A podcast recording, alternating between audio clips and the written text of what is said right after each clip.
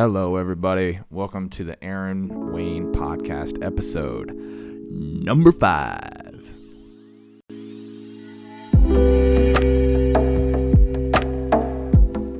What's up, guys? That was loud. I was too close to the microphone. I'm still learning how to use this. Uh, I got like a little podcast studio set up. How about it, right? I got uh, I got a camera recording. Um, I got look, I got my Mac, my my computer, my I got my computer right here, and it's showing the Valley of Yosemite, which is the background on everybody's computer. But I don't know. I could do like uh, do like a podcast, right? It looks it looks like I'm podcasting. It's pretty cool. I uh, hope you guys are doing well. I gotta tell you the. Uh, You know, I'm still doing the same stuff that you're doing. I took a nap today. Not proud of it. I did it. But uh, life's going well, man. Teaching yoga. It's fun teaching uh, uh, my morning class. I have a regular Monday morning class that I'm doing, which I like. It's nice to have something on the schedule instead of just like having all day, every day. Like, hey, do what you want when you need to. And so, I, dude, actually... Actually, that's not how I've been doing things. I got this notebook, um, and I have been doing a bullet journal, which I've done like versions of a bullet journal where it's like habit tracking, where like I track things that I do and don't want to do throughout the month, like meditate, exercise, read, breath work, dog walk, van. And then there's also things I don't want to do, which is sleep in, spend too much time on the couch, leave dishes overnight, and drink too much alcohol. So like it, I track the habits with a bullet journal, but um, in this world of like we're all basically self-employed. If you're if you are fortunate enough to be employed and be making money right now, uh, you're doing self-employed like freelance kind of stuff, not freestyles. Yo, I'm gonna hit a beat. Hit me with the beat.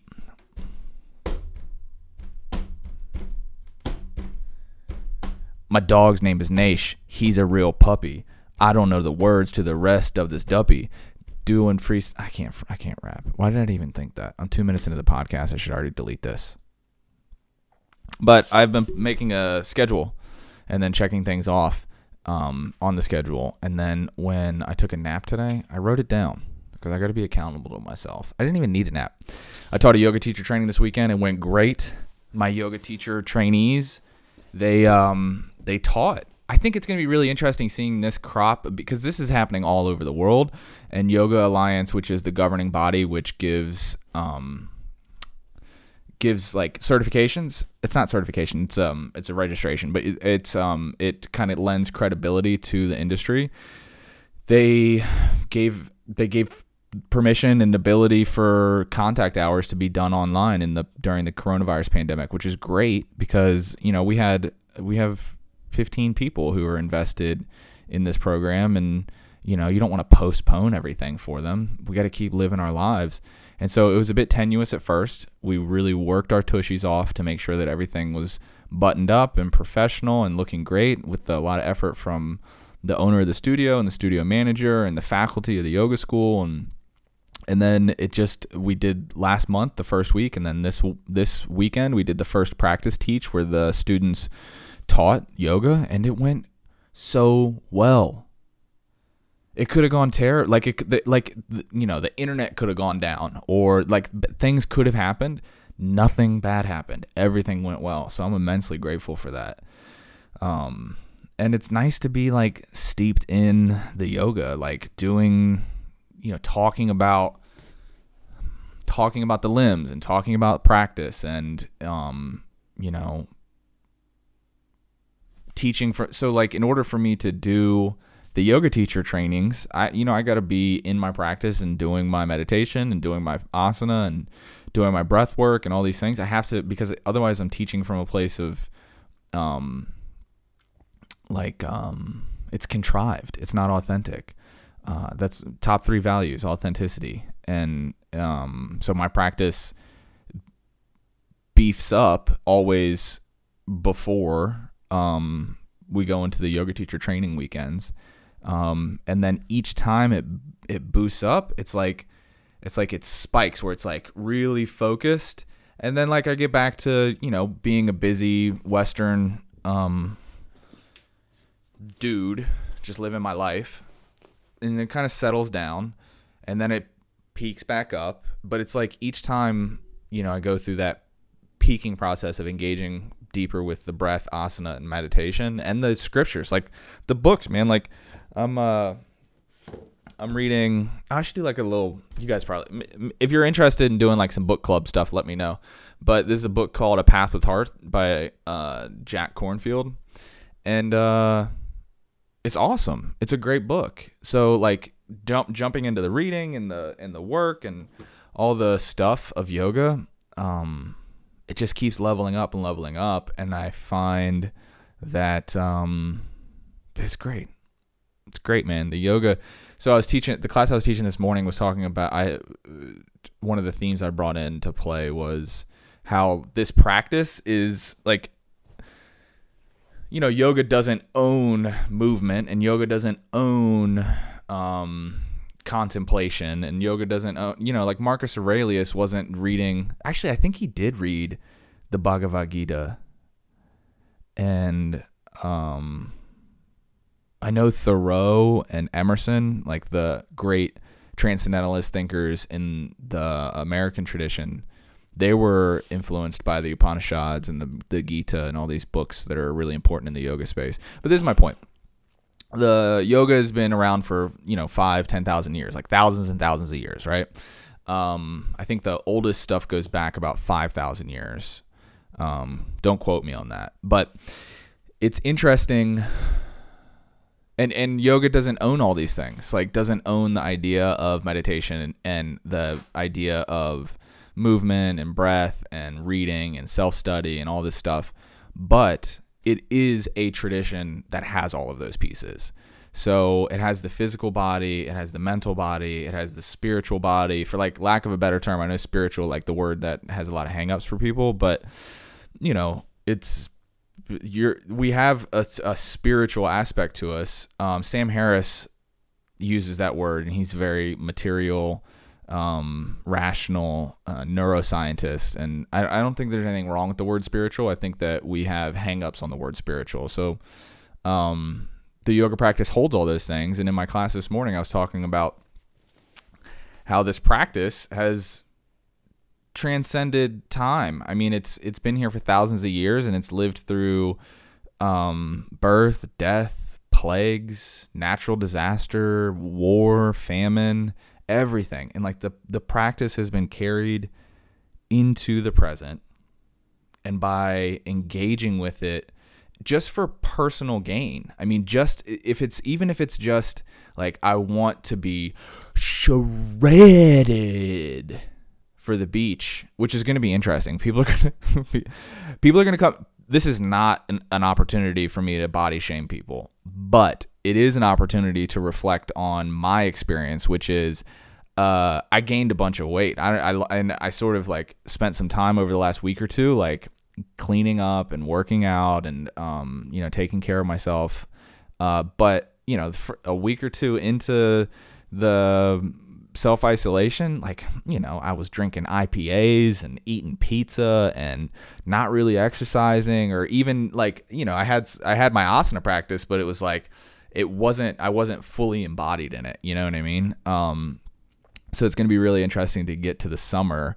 um I say interesting as if like as if I'm going to be like, oh, that guy or oh, that girl, but I think, you know, we should be reflecting on this. Like, this isn't forever. You know what I mean? And it feels good to look good. So, um, yeah, I don't know. Maybe that's coming from a place of privilege because I feel good in my body. But I don't always feel good in my body. Sometimes I feel really crummy about being in my body. And I think that's normal and that's okay. Um, and there are two options. You can either work to know what you're to if you have an ideal if you have an idea in your head that is relevant to your potential with physical wellness um and fitness. Like, I'm not gonna run, what is the world record for a marathon? It's like two hours and six minutes. It's like something crazy like that. That is one hundred percent not on the table for me. It doesn't matter how much training I do. It doesn't matter like what supplements I take. It just doesn't matter. I'm not going to do it. Um, Patrick Baboumian, this like vegan powerlifter guy, he's like, he can deadlift like, a, I don't know, thousand pounds or something like that. Or that's that. That's probably not true. I think the world record's like eleven hundred pounds. Nonetheless, that's not in the cards for me either. Right. So my expectations of my physical and wellness potential are relevant to um, reality. Right. And so that was a long tangent. I think that was a long tangent because I felt self-conscious that I was body shaming people. So I wanted to give a bunch of explanations so that I didn't feel guilty about it. But it will be interesting. Some of us are going to come out of this, you know, shredded. Some of us are going to be like I was uh, two weeks ago, like a little bit doughier. And that's okay. There's no judgment on it. But I was a little bit doughier. Speaking from my experience, not telling you what your experience should be, that was my experience. And I don't like feeling like that. I don't enjoy that feeling. Um, so even if the yoga practice for you and for me and for anybody else is aesthetic, it's about aesthetics and beauty and whatever those th- words mean to you, whatever you have attached to them, even if the practice is like all of us, we get it. I got into yoga because of the asana. I got into yoga because of the, um, because I, uh, it was harder than I thought. You know, I went to my first yoga class and I was like, just shaking, shaking, because I had trained all my my big muscles. Um, and trust me, I don't have big muscles, but um, as um, you know, high school athlete and uh, runner, um, I played football in high school. Um. You know, I was doing deadlifts and squats and bench presses and stuff. And I was weighing like one ninety, one ninety-five. Um, and then I got to college and I put on, you know, a little bit extra body fat. And and then I started running to get rid of that body fat.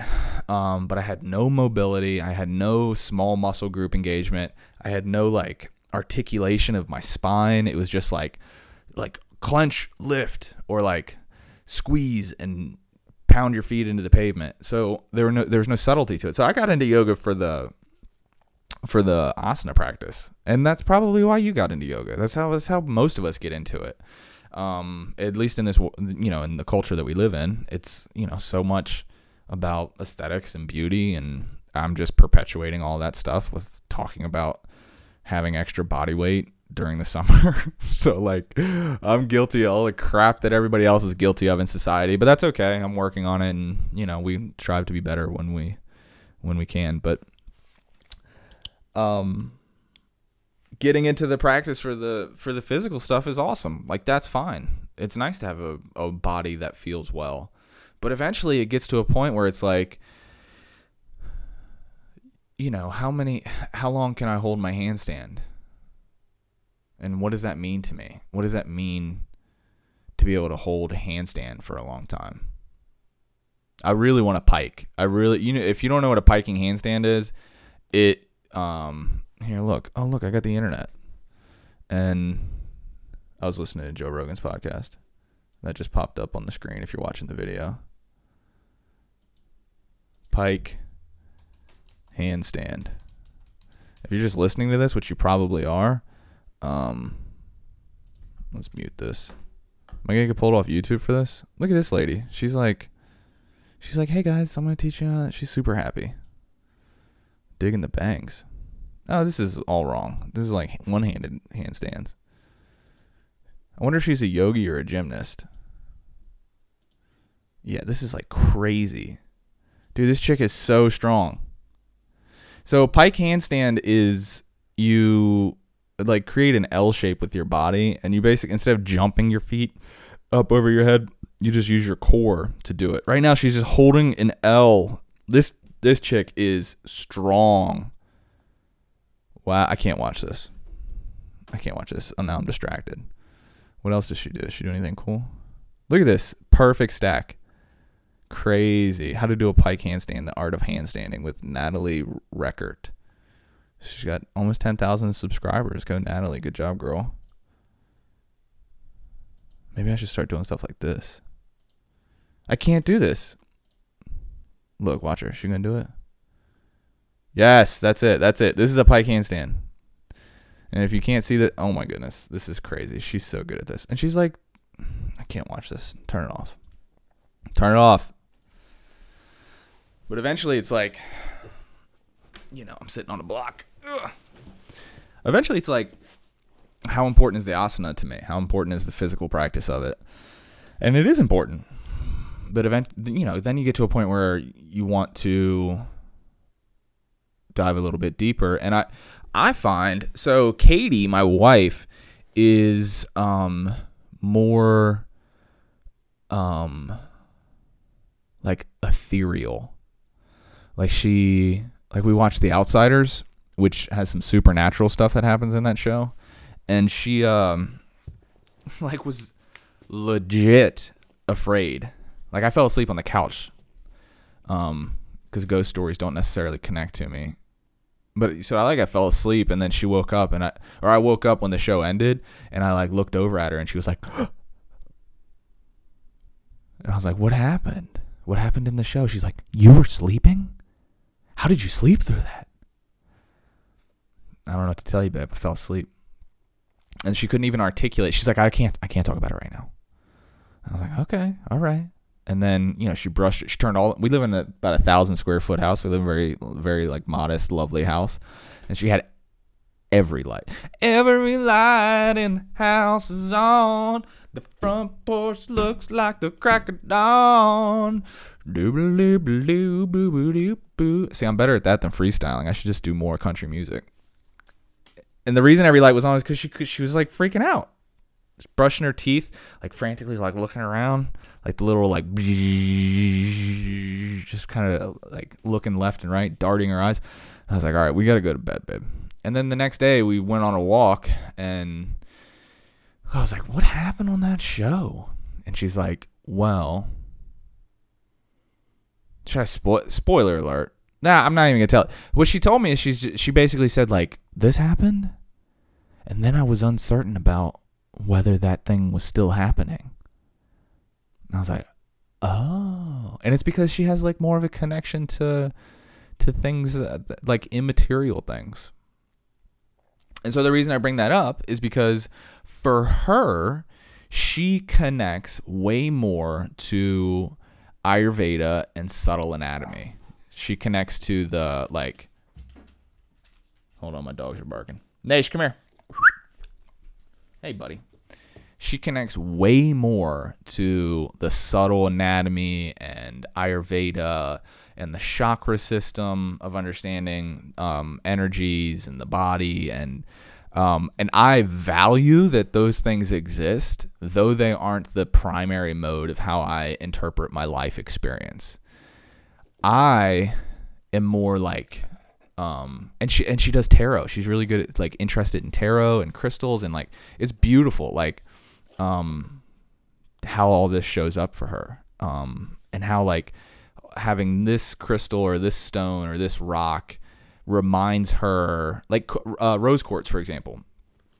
Um, rose quartz is supposed to be like evoking of love and compassion.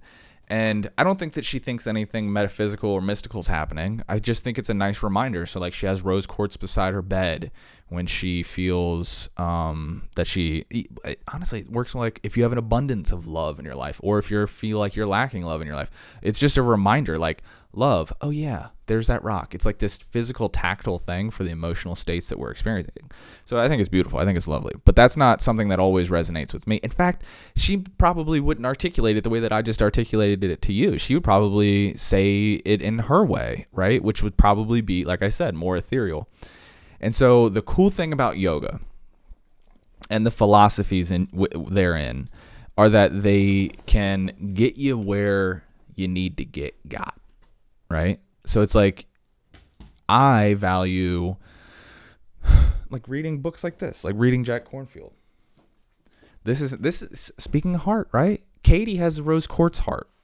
because she has an intuitive intelligence that I haven't connected with, of like love and, um, um, you know, heart spaces and all these like hippy dippy things. I have to have it like this, but it's still all yoga. It's all still the same stuff. Right. Um, and that's how versatile the practice is. So that's what I'm talking about. And like the, the gods, quote God, like whatever that means to you, right? Like the deities and the in the the the um, the um, what does Joseph Campbell say? The archetypes within um, Eastern mythology and um, even Western mythology of like, you know, Christ and Moses, like all these guys, like all of these people and deities represent something inside of us that we find resonant. Meaning, my dog's name is Ganesh, or Ganesh. Ganesh is an elephant-headed Hindu god, and we named our dog Ganesh when we, I was we were like four months into doing yoga, and I was I'm so fanatical that I was like, uh, Ganesh is an elephant-headed Hindu god. Let's just name our dog Ganesh. But we were in a like I wasn't in a like I didn't know how to say Ganesh Ganesh.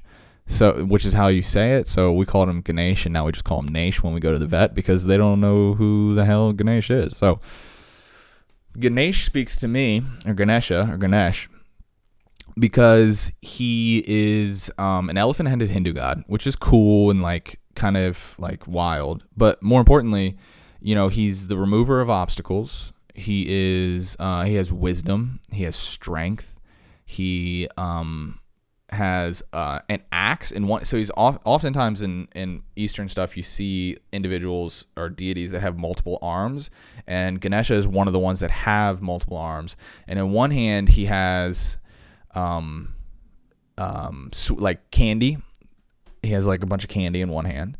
And then in the other hand, he has an axe, like an actual fighting axe, not like a cutting down tree axe. So it's like there's a beautiful symbol there. It's like, I can bring sweetness, but I can also like bring an axe to the fight, you know? Um, so it's like a beautiful symbol of a completeness within a person, right? Um, Alge- uh, Alexander Solzhenitsyn said, the line of evil doesn't run between men, but, but, but the line runs inside of every man. So the lines between good and evil are not between individuals, but within an individual. So we all have good and bad in us, and that's like a beautiful representation. One hand has candy, the other one has an axe. He also, in one of his hands, I think he has an open palm in one of his hands, um, which is like just emptiness, which is a beautiful symbol of itself, right? So you can like interpret that how you will. And then in his fourth hand, he has a tusk that he broke off in order to write scripture, which is just like a crazy symbol. Like I love that idea of like using your physical body and your existence in order to make something that lasts longer than you. And I was reminded of, um, who is a sci-fi writer who was just like all hopped up on amphetamines? I want to say his name. It wasn't Arthur C. Clarke. I don't know. But he wrote about how like, oh, like Hunter S. Thompson sort of did this. Where he just like used up his body in order to get his writing out, which I think is a beautiful, beautiful message. I think I just heard the car horn. I think Katie's here. Yeah. Katie's here. Hey.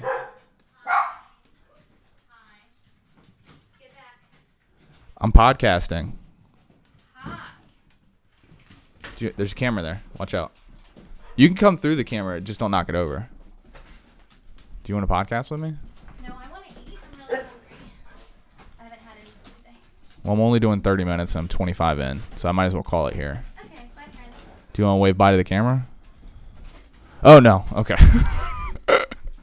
Okay, that's the podcast. Hope you guys are doing well. Be good. And um, maybe I'll get Katie in on a podcast here soon. What? Do you want to do a podcast with me at some point? She said yes. She said yes. And I said, well, I said how, she said right about right now. Oh, do you know that song? Are you ready to eat? I'm ready to, I'm not, all right, I gotta go. I'll sing more country music to you guys later. All right, peace. We did it. Another one in the books. Starting to build a little bit of collection here. Um, so I hope you guys are doing well, and I uh, hope you had fun. Hopefully you had a couple laughs and you learned a little bit about yoga or yogurt or practicing yogurt. Um, my Instagram is Aaron Wayne Yoga, A A R O N Wayne Yoga, and um, stay tuned. We got more coming. All right, guys. Peace out.